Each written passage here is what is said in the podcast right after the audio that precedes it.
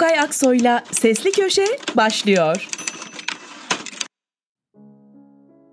Fatih Altaylı, ölçünüz Bodrum olmasın. Uzatanlar için bile bayram tatili bitti.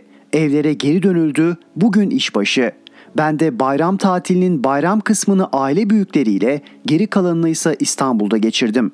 Aile büyükleriyle dediğim aslında ailece annelerimizi ziyarete gittik. Her ikimizin de anneleri Kuzey Ege'de küçük kasabalarda yaşıyorlar.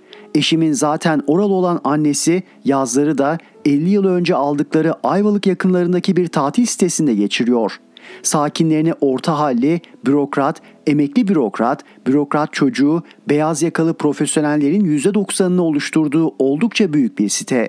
Bayramın ilk günü oradaydık. Yaz aylarında özellikle de bayramlarda hınca hınç dolu olan site bu bayram nispeten daha boştu. Böyle zamanlarda yollarda dahi park edecek yer bulunamayan sitede otomobil azlığı dikkatimi çekti. Öğrendim ki bu kez yol parası ağır geldiği için pek çok kişi otomobilleriyle gelmemeyi tercih etmiş. Ya da eskiden ana baba ayrı otomobil, çocuklar, damatlar, gelinler ayrı otomobille gelirken bu kez tek otomobil gelmişler. Bilirsiniz böyle tatil sitelerinde deniz kıyılarında gazinolar olur. Deniz kenarında günü geçirenlere makul fiyata çay kahve, meşrubat, tost, sandviç satarlar. Hatta bazılarında küçük lokantalar, kebapçılar, pideciler bile vardır. Gazinoya gittiğimde her yıl gazinoyu işleten arkadaşlarla sohbet ettik biraz. Abi bu yıl durum gerçekten kötü dedi. Anlattı. Eskiden çay satardık. Şimdi satışlar onda bile düştü. Herkes çayını evde demliyor, termosa koyup getiriyor. Evde ekmek arası sandviç yapıyor. Burada tost yemiyor. Haklılar. 4 kişi gün boyu üçer çay içse neredeyse 70 TL. Birer de ayran içip birer tost yeseler 150 daha 200 TL. Burası sonuçta orta halli insanların yeri. Sizin gazetede de her yer dolu, ekonomi yolunda diyenler var. Abi onları al buraya getir. Ben onlara yolundaki ekonomiyi göstereyim. Öğlen bayram yemeğinden sonra akşam üzerine sitenin pidecisine gittim. Pidesi çok lezzetlidir ama incin top oynuyor. Normalde çoluk çocuk dolu olur bu saatte. Bomboş. Pideci Fatih abi. Kaşarlı 50, kıymalı 60, kuşbaşılı 70. Emin ol bu fiyata satıyorum para kazanıyor muyum onu da bilmiyorum. Ama çocuklar veremiyor. Gelip yer hesaba yazdırırlardı. Ana babaları ay başında ya da tatil dönüşünde hesabı kapatırdı. Şimdi hepsi tembihli. Açık hesap yok. Bırak çocukları, büyükler de gelmiyor. Fiyatlar geçen seneden yüksek, ciro geçen seneden düşük. Bodrum'da her yer doluymuş. Türkiye Bodrum'dan ibaretse durum iyi demektir. Yollarda da o çılgın bayram kalabalığı yoktu. Ulaştırma Bakanlığı sayıları açıklayacaktır muhtemelen ama geçen yıllara göre çok daha sakindi Kuzey Ege tarafları. Elbette Bodrum'da su gibi para harcayan, Göcek'te, Bozburun'da teknelerinde kahvaltıyı şampanya yapan bir kitle olacaktır. 85 milyonluk ülkede elbette bunu yapabilen bir grup vardır. Kamboçya'da bile vardır. Ama bunlara bakarak yahu galiba işler yolunda diyemezsiniz. Sessiz çoğunluğun işleri pek yolunda gibi görünmüyor. Ah şu Hipokrat'ın gözü kör olsun. Burak Bekiroğlu adında bir vatandaş ne yazık ki aktif kullandığı sosyal medya hesabında aynen şöyle yazmış. Bu ülkede on binlerce asker şehit oldu. On binlerce polis şehit oldu. Hiçbir meslek dalı sizin gibi cazlamadı. Siz kendinizi üstün ırk olarak mı görüyorsunuz? Diğer kamu görevi ifa edenlerden zerre kadar farkınız yok, bunu bilin. Kim bu diye baktım, avukatmış. Okumuş yazmış. Hatta siyasete de bulaşmış. Hangi partiye yakın olduğunu söylememe bilmem gerek var mı? Zihne bakar mısınız? Silahlı kuvvetlerle doktorları kıyaslıyor. Biri mesleğe başlarken vatan savunması yapacağını bilerek canını gerekirse bu uğurda feda edeceği üzerine yemin ediyor. Üstelik de adı üzerinde silahlı kuvvet. Silah kullanma eğitimi alıyor. Silah kullanana karşı koyma eğitimi alıyor. Savaşmak üzere gerekirse öldürmek üzerine eğitiliyor.'' Doktorlarsa tam aksine hayat kurtarmak, savaşta bile hayat kurtarmak üzerine eğitim alıyor. Silahlı değil, silah kullanma eğitimli değil, can kurtarma eğitimli ve bir avukat sözde bir hukuk adamı bu ayrımın bile ayırdığına varamayacak şuur düzeyinde. Doktorların öldürülmesini normalleştiriyor. Sıradanlaştırıyor. Hastaneleri cephe, savaş meydanı zannediyor. Düşünüyorum da iyi ki doktor değilim. Doktor olsam bu ismi Burak Bekiroğlu ismini hafızama Hipokrat'ın yerine kaydederdim. Huysuz bir adam. Hıncal Uluç iki aydan fazla bir süredir ciddi sağlık sorunlarıyla boğuşuyor. Önce bacağını kırdı. Uzun bir kararsızlıktan sonra doktorlar kendisine önce bir kalça protezi taktılar, bir de kalp ameliyatı yaptılar.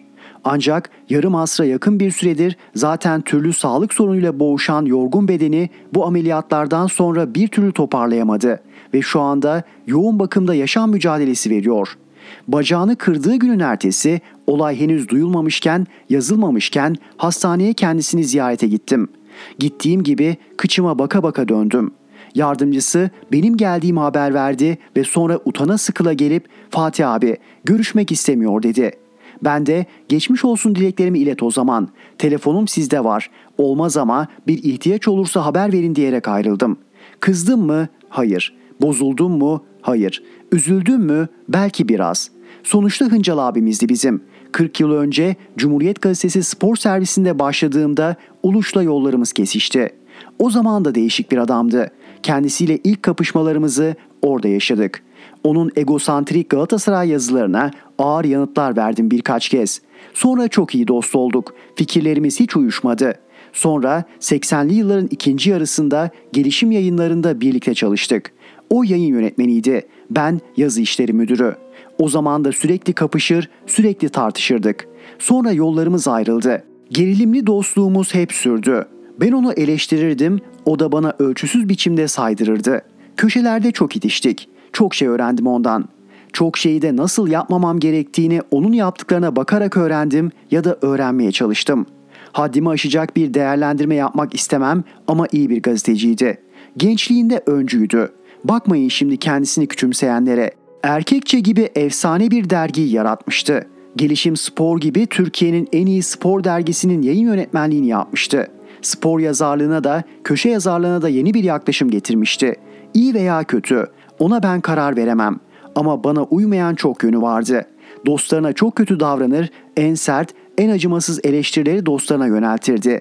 30 sene önce kendisine abi o kadar ölçüsüzsün ki öldüğünde tabutunu taşıyacak 4 kişiyi zor bulacağız demiştim. Yanımızda rahmetli Temel Özalak vardı. Bir sen, bir ben, diğer ikisi kim olacak demişti. Bir sürü iyi yönü, bir sürü hatası vardı. Hepimiz gibi.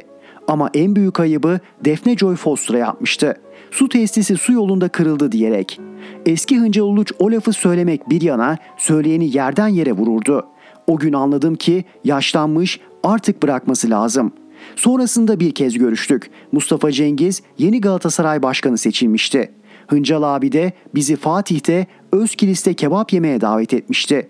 Huysuz adamla bir daha görüşemedik. Şimdi bakıyorum da yoğun bakım yatağında herkes arkasından sallıyor.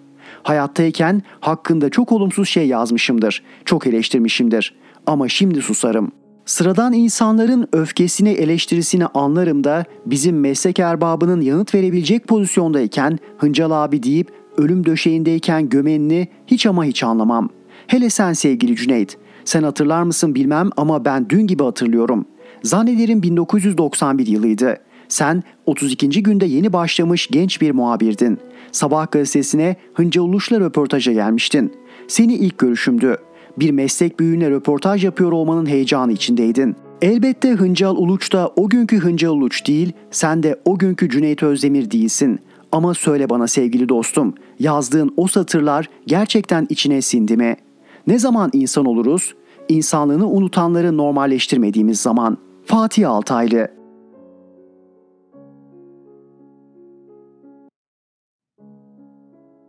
İsmail Saymaz, Reşat Petek, 15 Temmuz raporunun neden yayınlanmadığını Şentop'a sorun. 15 Temmuz'daki darbe girişiminin üzerinden 6 yıl geçti. Kalkışmayı gerçekleştiren FETÖ'cü junta, Adil Öksüz'ün şaibeli şekilde serbest bırakılmasını saymazsak kıskıvrak ele geçirildi.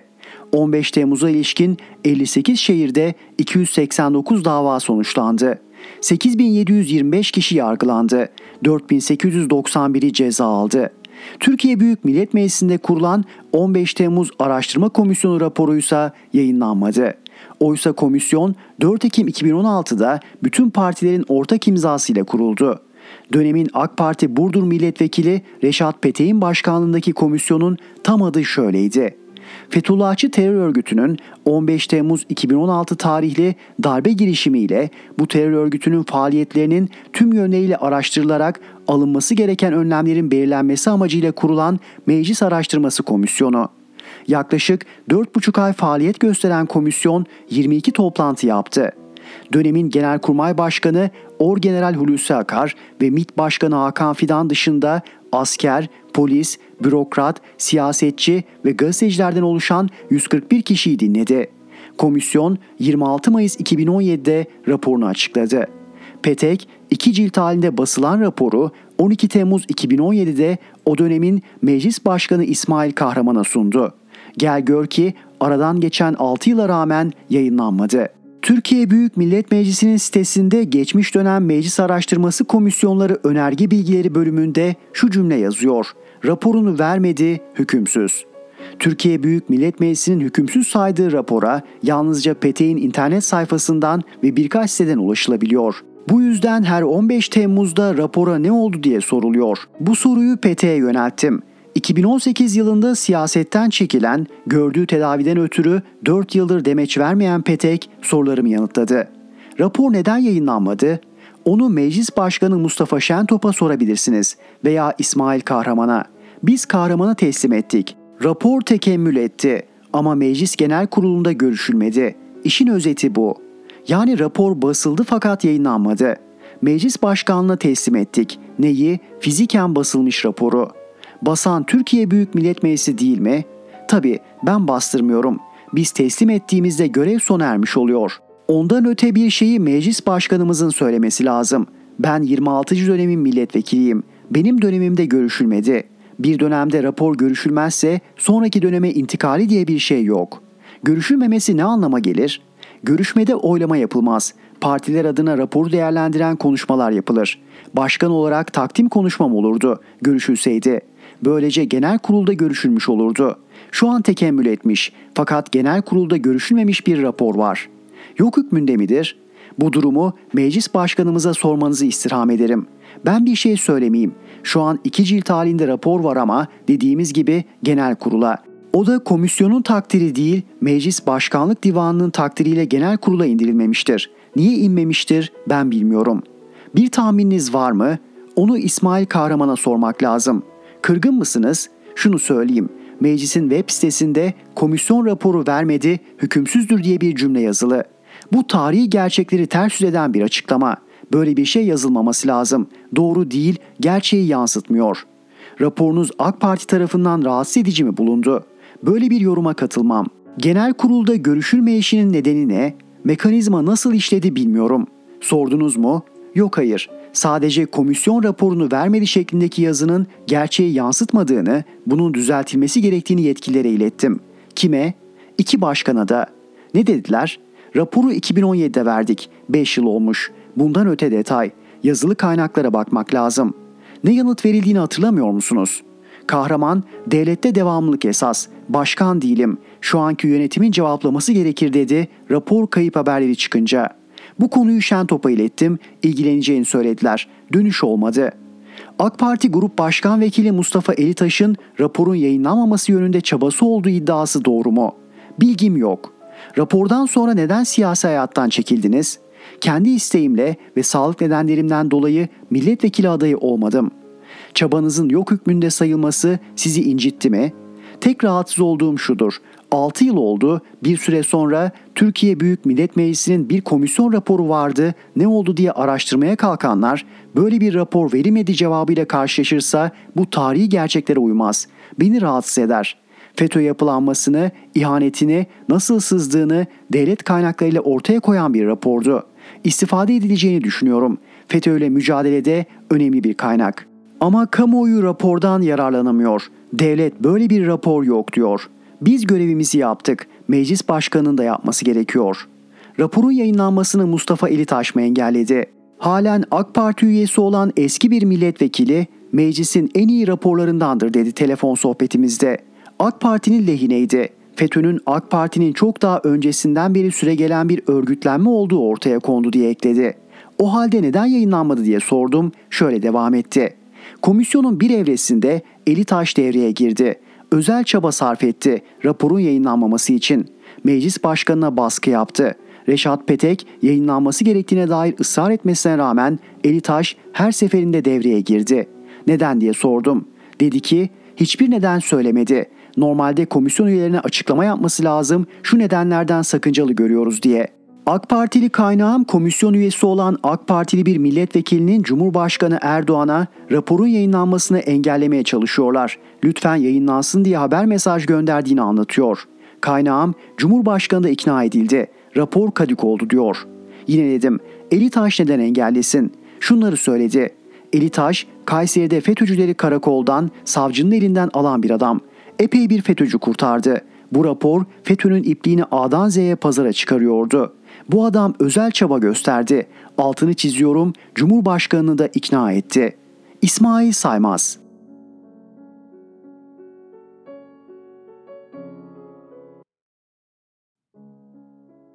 Mehmet Tezkan, Erdoğan metal yorgunu. Çok değil 5 yıl 10 yıl önceki Erdoğan'ı düşünün. Gündemi belirleyen kişiydi. Yer yarılsa fark etmezdi. Erdoğan'ın ağzından çıkan söz gündemdi. Hayır hayır, kendi medyasının manşeti taşımasından söz etmiyorum. Muhalefet peşine takılırdı. Konu ne olursa olsun, bunun en somut en tepe örneği Roboski katliamından sonra gündemi bambaşka yere çekmesidir. Büyük beceriydi. Roboski katliamını kısaca hatırlayalım. Şırnak'ın Uludere ilçesine bağlı Roboski köylüleri 10 yıllardır sınır ticareti, daha doğrusu sınır kaçakçılığı yapar. Irak'tan ucuza sigara ve mazot getirir, buradan oranın o günkü ihtiyacı neyse onu götürür. Bunu da jandarmasından genelkurmay başkanına kadar herkes bilir.'' 28 Aralık 2011 gecesi yanlış istihbarat sebebiyle askeri uçaklar mazot ve sigara taşıyan köylülerin üzerine bomba yağdırdı. 34 kişi öldü. Yeri gelmişken bir parantez açmama izin verin. Bu da FETÖ'nün Türkiye'yi ele geçirmek için iç savaş çıkarma planlarından biri olabilir. Neyse bu başka mevzu. Gün gelir FETÖ yapılanmasının dünü bugünü gün ışığına çıkar. Hiçbir karanlık saat dakika kalmadan parantezi kapattım. Erdoğan başbakandı. Dünya basını acımasız haberlerle Erdoğan'a saldırıyordu. Bir parantez daha açma ihtiyacı doğdu. Roboski katliamını bizim medya iki gün haber yapmadı, yapamadı. Gezi olayları sırasında penguen belgeseli oynatmak gibi bir şeydi. Parantezi kapattım.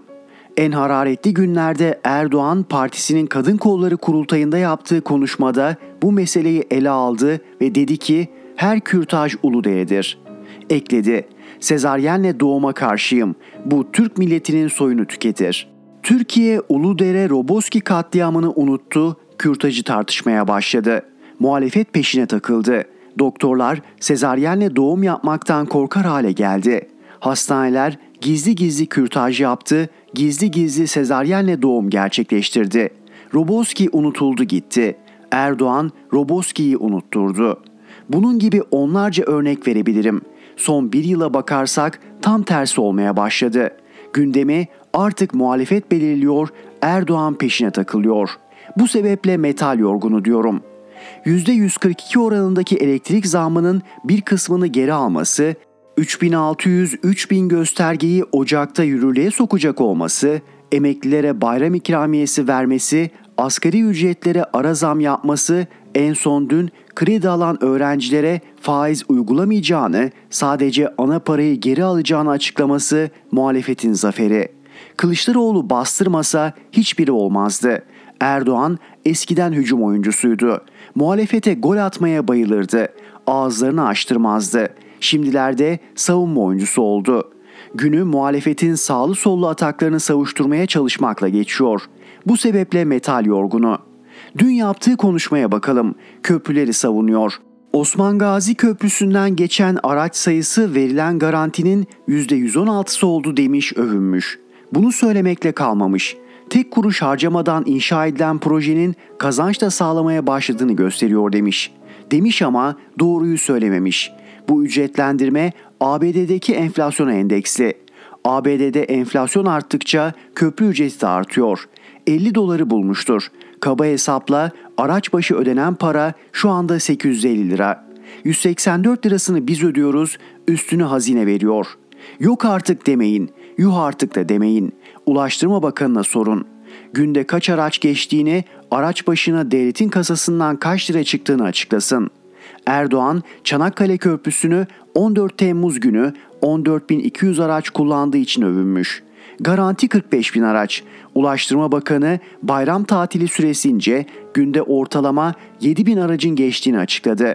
Bayram tatili dışında köprüyü kullanan araç sayısı günlük ortalama 3 bin civarında. Çanakkale Köprüsü'nden euro ile geçiliyor. Biz 200 liraya geçiyoruz ama devletin kasasından 340 lira çıkıyor. Şimdi diyeceksiniz ki Osman Gazi Köprüsü 850 lira, Çanakkale Köprüsü neden 340 lira? İki yolda aynı yere çıkmıyor mu? Bu soruyu da Bakan Bey'e sorun. Hatta görürseniz son Başbakan Binali Bey'e sorun. Erdoğan dünkü konuşmasında Yavuz Sultan Selim Köprüsü'nden günlük ortalama 60 bin araç geçişi kamu özel işbirliğinin en güzel örneklerindendir demiş. Yavuz Selim'e verilen araç garantisi 135 bin. 3 euro artı KDV. Araç başına ödenen parayı siz hesaplayın. Erdoğan savunmada önüne konan çarpıtılmış rakamları, gerçekte ilgisi olmayan rakamları okuyarak yaptığı işlerin doğru olduğunu savunuyor. Hele ekonomik kriz var diyenlere kafa tutuşuna bir bakın. Verdiği örneği bir düşünün. Bana hak verirsiniz. Erdoğan da artık metal yorgunu. Mehmet Tezkan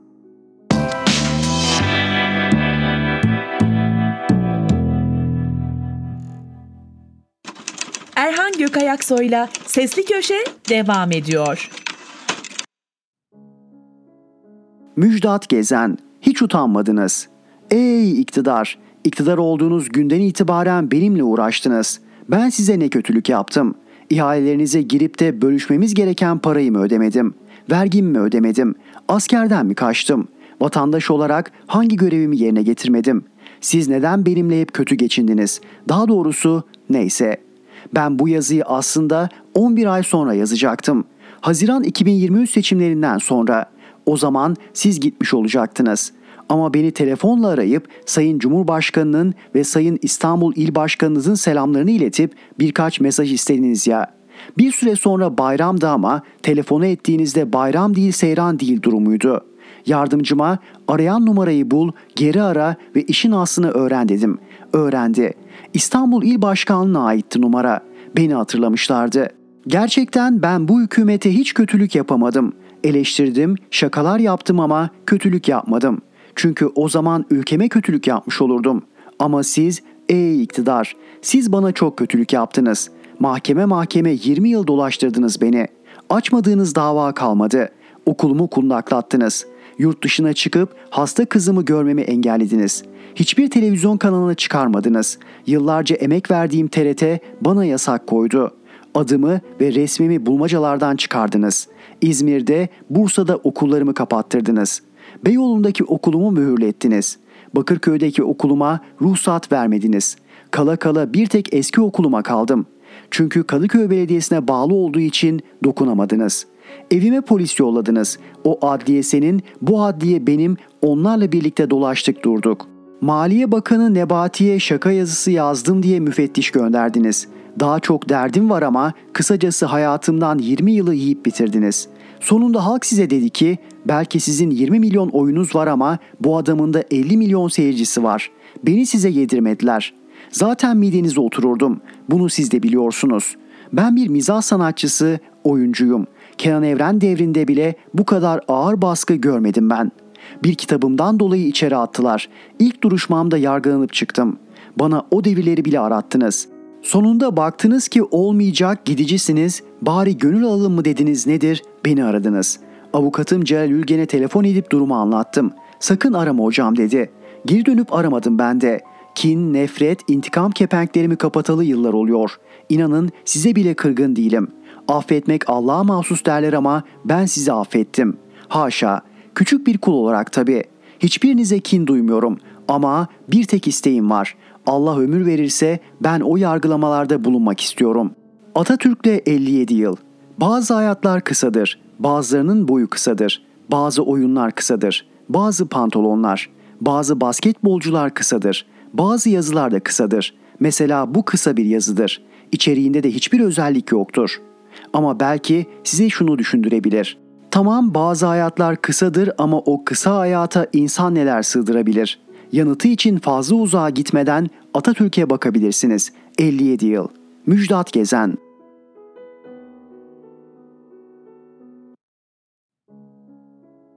Müyesser Yıldız Putin bayrak gösterdi. Erdoğan yarın İran'a gidiyor. Bu ziyarette Erdoğan, Putin ve İran Cumhurbaşkanı reisi arasında üçlü bir zirve yapılacak. Ayrıca Erdoğan ve Putin arasında özel bir görüşme gerçekleşecek. İktidar medyasına göre bu ziyaret Orta Doğu'da yeni bir dönemin başlangıcı olarak görülüyor ve dünyanın gözü Tahran'da olacak. Yine iktidar medyasına göre zirvenin gündeminde Suriye'deki güncel gelişmeler, PKK, YPG ve DAEŞ başta olmak üzere terör örgütleriyle mücadele, ayrıca enerji ve gıda krizi var. Öncelikle gıda krizi meselesine bakalım. Malum Ukrayna limanlarında bekleyen tahıl ve gıda maddelerinin deniz yoluyla sevki konusunda Türkiye devrede. Erdoğan 5 Temmuz'da İtalya Başbakanı Draghi ile düzenlediği basın toplantısında bir hafta 10 gün içinde bu görüşmelerimizi yoğunlaştırıp neticeye ulaşmaya çalışacağız dedi. Ardından 13 Temmuz'da Türkiye, Rusya, Ukrayna ve BM temsilcileri tahıl koridoru için İstanbul'da bir araya geldi. Toplantıdan sonra Savunma Bakanı Akar, İstanbul'da tarafların temsilcilerinin bulunacağı koordinasyon merkezi oluşturulması konusunda mutabık kalındığını söyledi. Rusya cenahından yapılan açıklamada ise İstanbul'da bir koordinasyon merkezi kurulmasından hiç söz edilmeden toplantıda olası anlaşmaların bazı unsurlarının formüle edilebildiği duyuruldu. Özetle Erdoğan'ın bir hafta 10 gün içinde neticeye ulaşmaya çalışacağı sözlerinin üzerinden 13 gün geçti. Ama tahıl koridoru meselesi hallolmadı. Diyeceğimiz bu işte geçen yıl aylarca konuşulan Türkiye'nin Kabil Havaalanı işletmesi gibi sonuçlanırsa şaşırmayalım. Zira Putin'in dünyaya karşı bu en güçlü kozundan kolayca vazgeçmeyeceği ortada. Zirvenin ana gündemi davul zurnayla duyurulan Suriye operasyonu ve PKK-YPG ile mücadeleye gelelim. Suriye operasyonu konusunda Rusya'nın pozisyonunu geçen hafta anlattık. Gerek Rusya Dışişleri Bakanı ve sözcüsü gerekse Putin'in Suriye özel temsilcisi operasyona karşı olduklarını açıkladı. Dahası Dışişleri Bakanı Lavrov Ankara'ya gelmişken Suriye'deki terörist başı Mazlum Kobani Rus devlet televizyonda konuşturuldu. Rusya'nın değil YPG-PYD'yi PKK'yı dahi terör örgütü saymadığını da kaydedelim. Rusya demek Esad demek. Haliyle o da Türkiye'nin olası operasyonuna karşı çıktı ve karşılık vermekten çekinmeyiz deyip iki ülke ordusunun iki buçuk yıl önce karşı karşıya geldiğini hatırlattı. Yarınki zirvenin ev sahibi İran'ın tavrına bakalım. Erdoğan'ın olası operasyonun sinyalini vermesinden sonra ilk olarak Dışişleri Bakanlığı Sözcüsü Hatipzade konuştu. Böyle bir harekatın Suriye'nin toprak bütünlüğünün ve ulusal egemenliğinin ihlali olacağını söyledi. Ardından İran Dışişleri Bakanı Hüseyin Emir Abdullahiyan'ın 7 Haziran'da Ankara'ya yapacağı ziyaretin ertelendiği bildirildi. Bu arada İran'ın Halep'in kuzeybatısında Türkiye'nin olası operasyon bölgesine çok uzak olmayan iki Şii yerleşimine milis takviyesi yaptığı, ayrıca itirazlarını iletmek üzere Ankara'ya bir askeri istihbarat yetkilisi gönderdiği öne sürüldü. Ertelenen Ankara ziyaretini 27 Haziran'da gerçekleştiren İran Dışişleri Bakanı, Suriye'de Türkiye'nin güvenlik endişeleri bir an önce ve kalıcı şekilde giderilmelidir deyince bu sözler İran'ın operasyona yeşil ışık yakması olarak yorumlandı. Aynı isim bir hafta sonra gittiği Suriye'de ise operasyona karşı çıktıklarını ifade etti. Bu süreçte YPG-PYD'nin faaliyetlerini de özetleyelim. Teröristler Haziran'dan itibaren sadece ABD ve diğer koalisyon güçleriyle değil Rusya'nın ve Esad'ın temsilcileriyle de sık sık bir araya gelip Türkiye'yi durdurmayı konuştu. Temmuz başında sözde Rojava Özerk bölgesinde olağanüstü hal ilan edildi. Aynı günlerde YPG-PYD'nin Esad'la anlaştığı Münbiç, Kobani ve Aynı İsa hattına 550 asker gönderdiği, ayrıca zırhlı araç ve askeri ekipman desteği sözü verdiği iddia edildi. Birkaç gün önce de Suriye'deki terörist başı Mazlum Kobani, Suriye ordusunun Kobani, Tel Rifat ve Münbit sınırına yerleşmesine izin verdiklerini söyledi ve dün itibariyle Esad güçlerinin yıllar sonra Türkiye sınırında konuşlandığını, Kobani'ye Suriye bayrağı asıldığını gördük. Bu Suriye veya terör örgütünün bayrak oyunu değil ne yazık ki İran zirvesi öncesi Putin'in resmen ve alenen operasyona karşıyız, terör örgütünün arkasındayız mesajlı bayrak göstermesidir. Hale bakın, iki düşman ABD ve Rusya terör örgütünü sahiplenip operasyona karşı çıkıyor. Bu iki ayı birden idare etmeye çalışan Türkiye'nin giderek sıkıştığı Putin reisi ikilisinin Erdoğan'ı tercihe zorlayacağı bu anlamda da Tahran ziyaretinin gerçekten önemli olduğu ortada. Ne mi olur? ABD Başkanı Biden'ın geçen haftaki İsrail ziyaretinde imzalanan Kudüs Stratejik Ortaklık bildirisinde İran'ın hiçbir şekilde nükleer silah edinmemesi için tüm unsurların kullanılacağı vurgulandı. Ayrıca Beyaz Saray, ABD, İsrail'in güvenliğine olan kalıcı taahhüdünü yeniden teyit ediyor dedi. Ankara, İsrail dahil tüm düşmanlarıyla barışırken Suriye'nin adını ağzına almadığına göre şayet Bob eş başkanlığı da sürüyorsa ki öyle olduğu görülüyor sonuç belli değil mi? Müyesser Yıldız.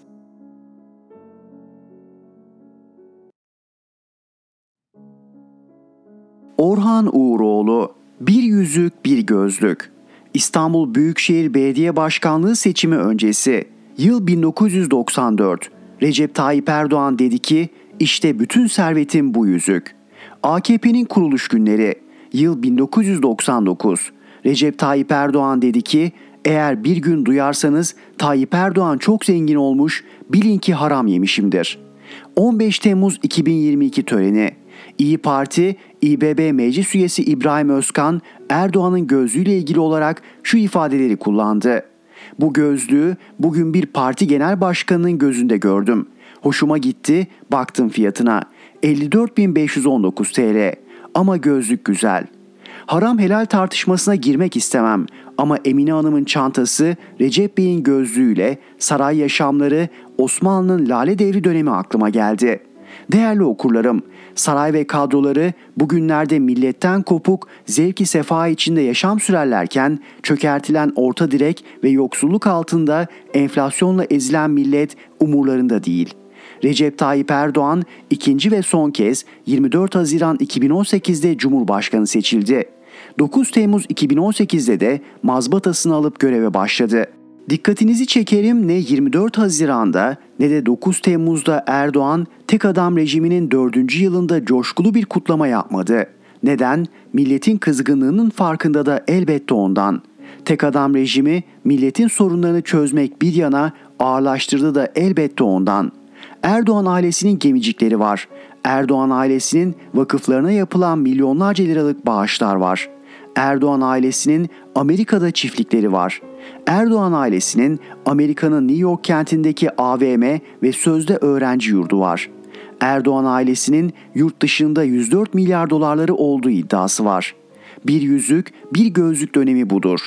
Erdoğan ve Bahçeli dördüncü yıllarını kutlamadılar ama CHP Genel Başkan Yardımcısı Veli Ağbaba bana gönderdiği açıklamada 4 yılın acı faturasını ortaya koydu.''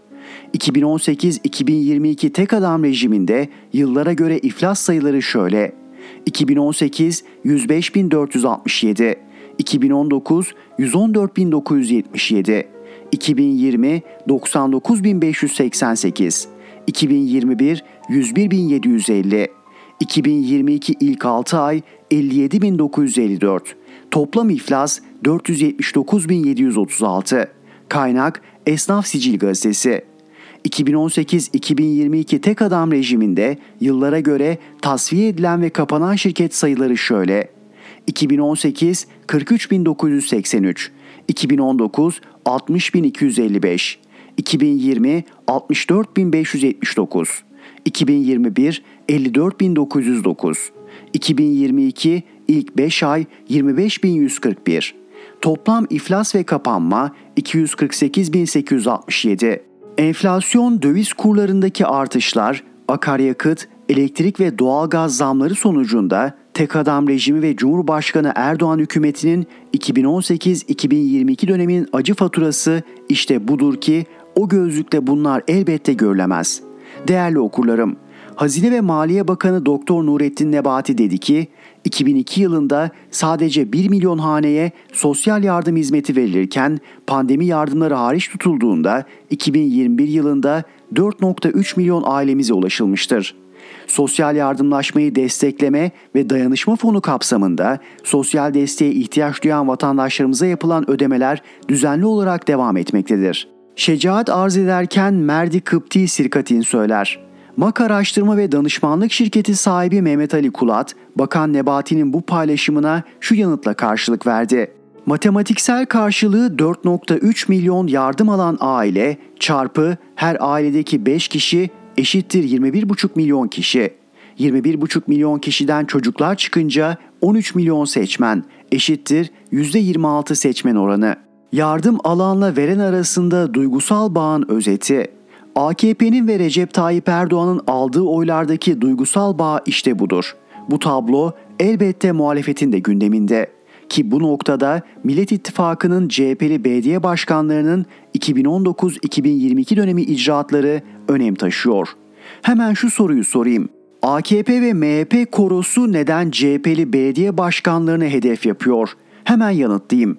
Sosyal yardımlarda AKP iktidarının da belediyelerinin de pabuçlarını dama attılar ondan. Bu noktada CHP'ye de Kemal Kılıçdaroğlu'na da İyi Parti'ye de Meral Akşener'e de eleştirim var. 11 büyükşehirle 220 belediye başkanlıklarının yaptıkları sosyal yardımları toplu halde açıklamıyorlar.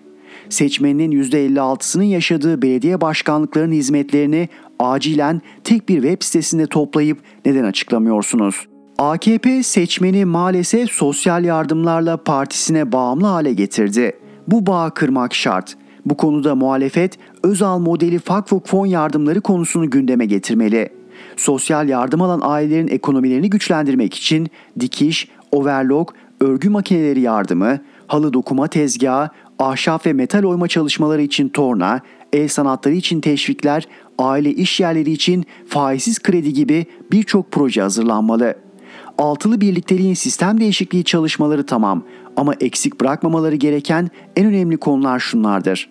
Milletin gelir seviyesini yükseltmek, işsizliği azaltmak, nitelikli iş gücü yetiştirmek, beyin göçünü engellemek ve tersine çevirmek, çiftçiyi, besiciyi güçlendirmek, sanayiciyi yeni yatırımlara teşvik etmek. Millet bilin ki meraklı bu konulardaki vaatlerinizi bekliyor. Bilin ki Erdoğan ve Bahçeli tükenmişlik sendromu yaşıyor. Millete vaat edecekleri hiçbir şey kalmadı. Çünkü her vaatleri fos çıktı. Defalarca açıklanan ekonomik reform paketleri patladı. Erdoğan'ın Türkiye'yi gelişmiş 10 ülke arasına sokacağız vaadini artık kimse umursamıyor. Metal yorgunu AKP'de kazan kaynıyor. Orhan Uğuroğlu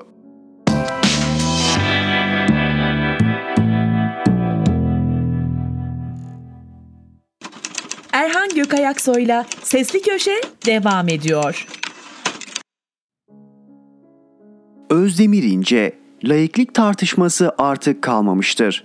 2 Temmuz 2022 tarihli Cumhuriyet Gazetesi'ndeki haberden aktarıyorum.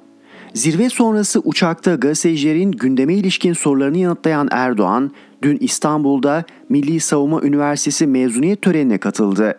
Muhalefeti altılı masa üzerinden hedef alan Erdoğan, onların ne yaptığı ne ettiği bizi pek ırgalamıyor. Ne Kılıçdaroğlu ne Akşener siyaseti hala öğrenmiş değiller ifadesini kullandı. Erdoğan, Pınar Gültekin cinayetinde verilen haksız tahrik indirimi sonrası devam eden idam tartışmalarında değindi.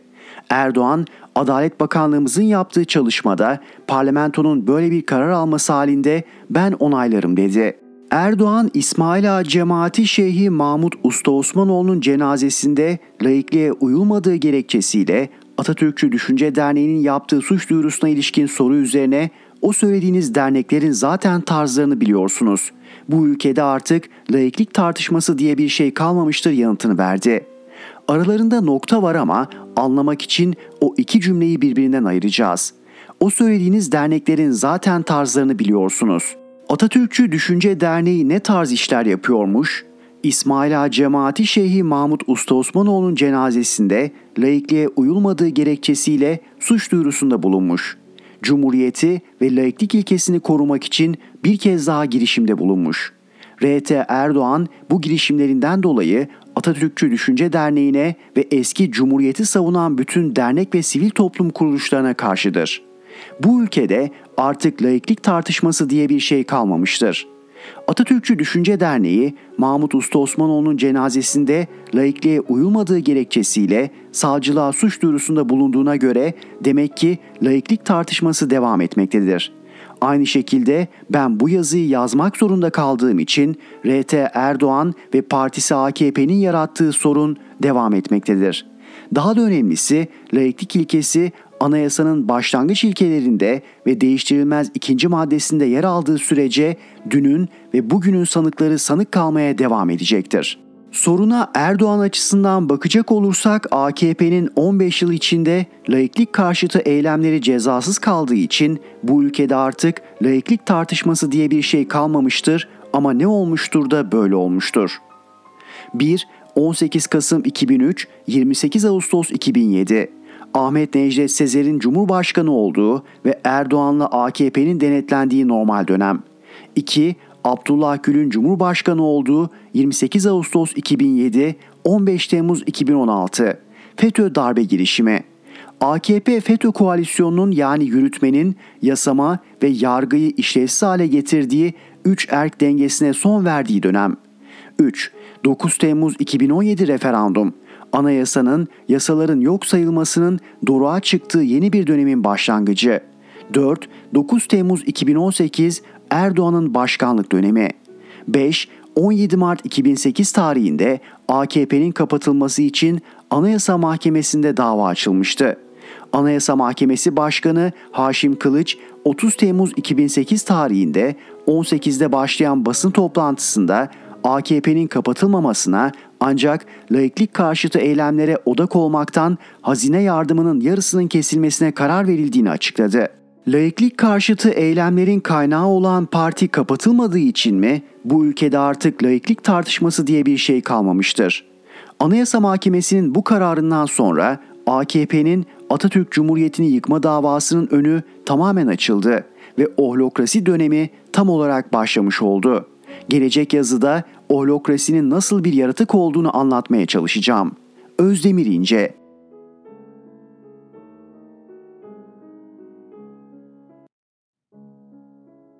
Rifat Serdaroğlu, şu sapmayı anlatır mısınız? Karga kekliğin yürüyüşüne, yürütürken kırıtışına hayran olmuş ve taklit etmeye başlamış.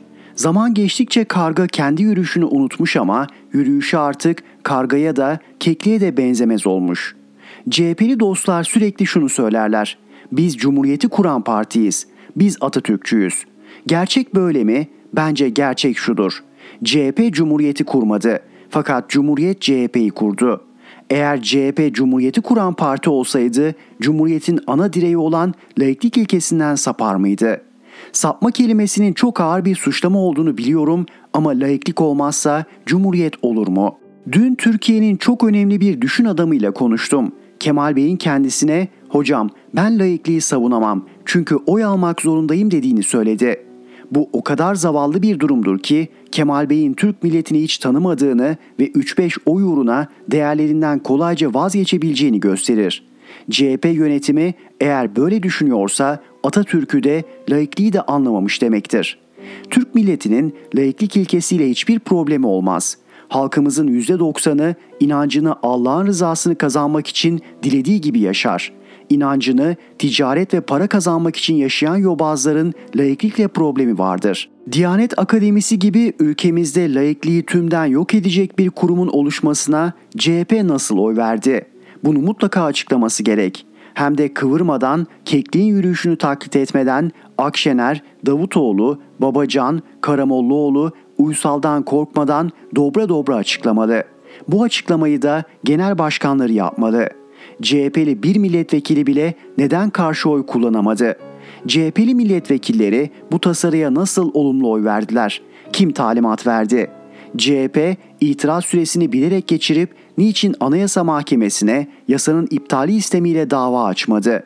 Bu kaçıncı olay CHP? Yargının koyduğu Erdoğan'ın siyasi yasağını siz kaldırdınız.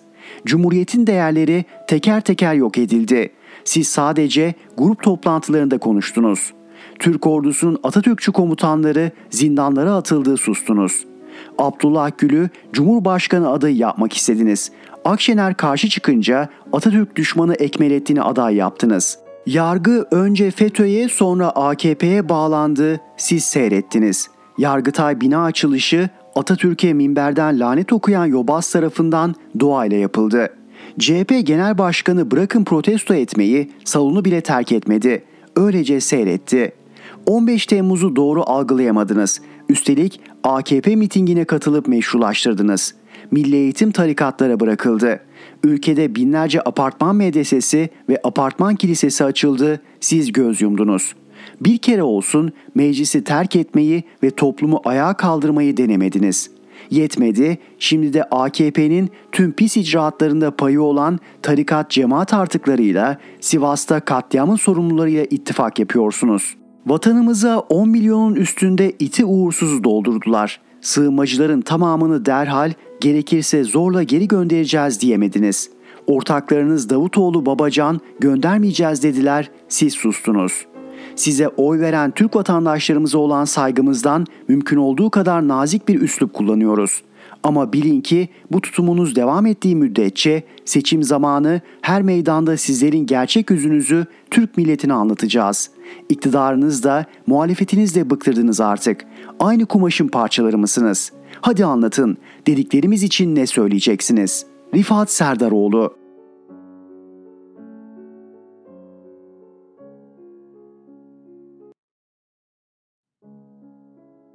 Zeynep Gürcanlı Cinayetler gölgesinde ittifak arayışı ABD Başkanı Joe Biden'ın İsrail ve Suudi Arabistan ziyaretinden oluşan Orta Doğu turuna gazeteci cinayetleri damga vurdu.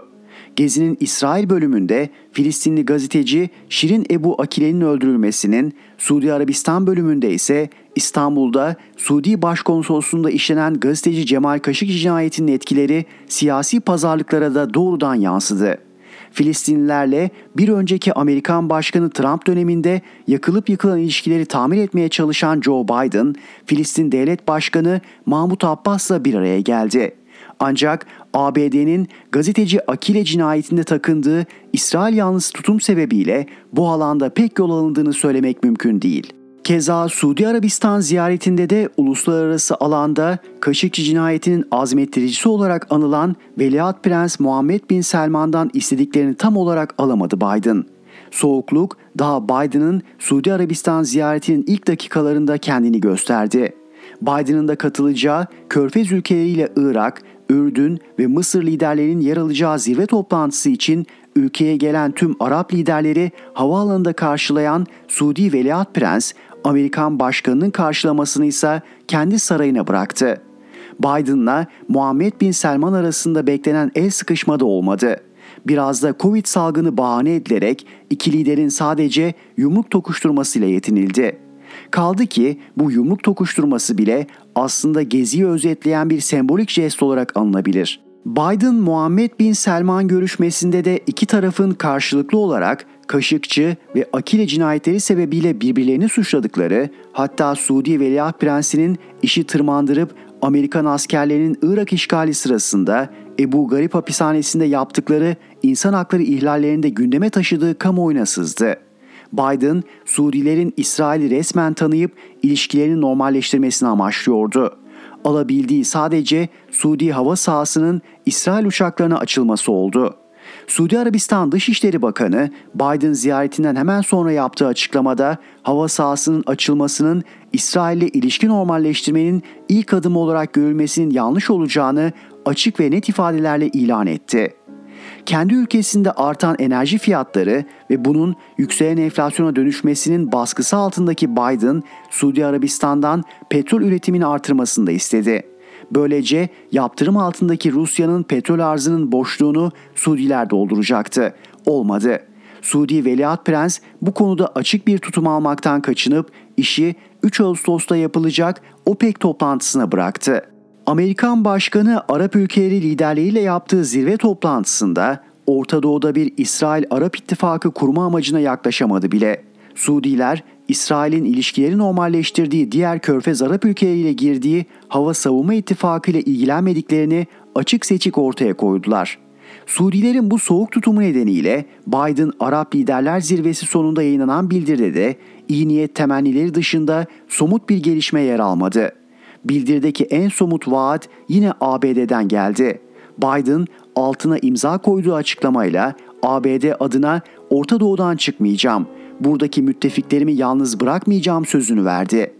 Hem İsrail'in hem de Suudi Arabistan'ın ortak endişesi İran ve bölgedeki yayılmacı politikaları. Biden'ın ziyareti sırasında bu alanda da Amerikan tarafından net bir vaat gelmedi. ABD Başkanı İran'la ilişkilerde diplomasiye öncelik vereceğini yineledi. Oysa hem İsrail hem de Suudi yönetimi ABD'den İran'a karşı daha sert bir tutum bekliyordu olmadı. Biden'ın eğer diplomasi işe yaramazsa daha sert önlemler alınır yönündeki vaatleri ise Orta Doğu'da suya yazılan yazı olarak yorumlandı hem Tel Aviv'de hem de Riyad'da. Kısacası Biden Orta Doğu'daki Amerikan müttefiklerini Batı cephesinde hizalanmaya şimdilik ikna edemedi. Oysa Amerikan Başkanı'nın bir ay önce Avrupa'ya yaptığı ziyarette NATO, G7 ve Avrupa Birliği üyesi ülkelerle yaptığı görüşmelerde hava çok daha olumluydu. Ukrayna Avrupa'nın içinde oysa Orta Doğu'ya çok uzak. İki bölgenin Ukrayna Savaşı üzerinden tehdit algılamaları çok farklı. Avrupalılar Ukrayna krizini kendi arka bahçelerindeki güvenlik tehdidi olarak görürken savaşın Orta Doğu'ya yansıması daha çok tahıl krizi ya da enerji fiyatlarının artması gibi ekonomik unsurlar oluyor. Üstelik başta Suudi Arabistan olmak üzere petrol üreticisi ülkelerin Rusya ile ve Çin'le yaptıkları kendileri açısından karlı petrol doğalgaz anlaşmaları da hala masada duruyor. Dolayısıyla ABD Başkanı'nın Rusya sopasını gösterip Orta Doğu'daki müttefikleri hizalaması da o kadar kolay gerçekleşmiyor. Şimdi gözler Tahran'da yapılacak Rusya-Türkiye-İran zirvesinde. Bakalım oradan ne çıkacak? Zeynep Gürcanlı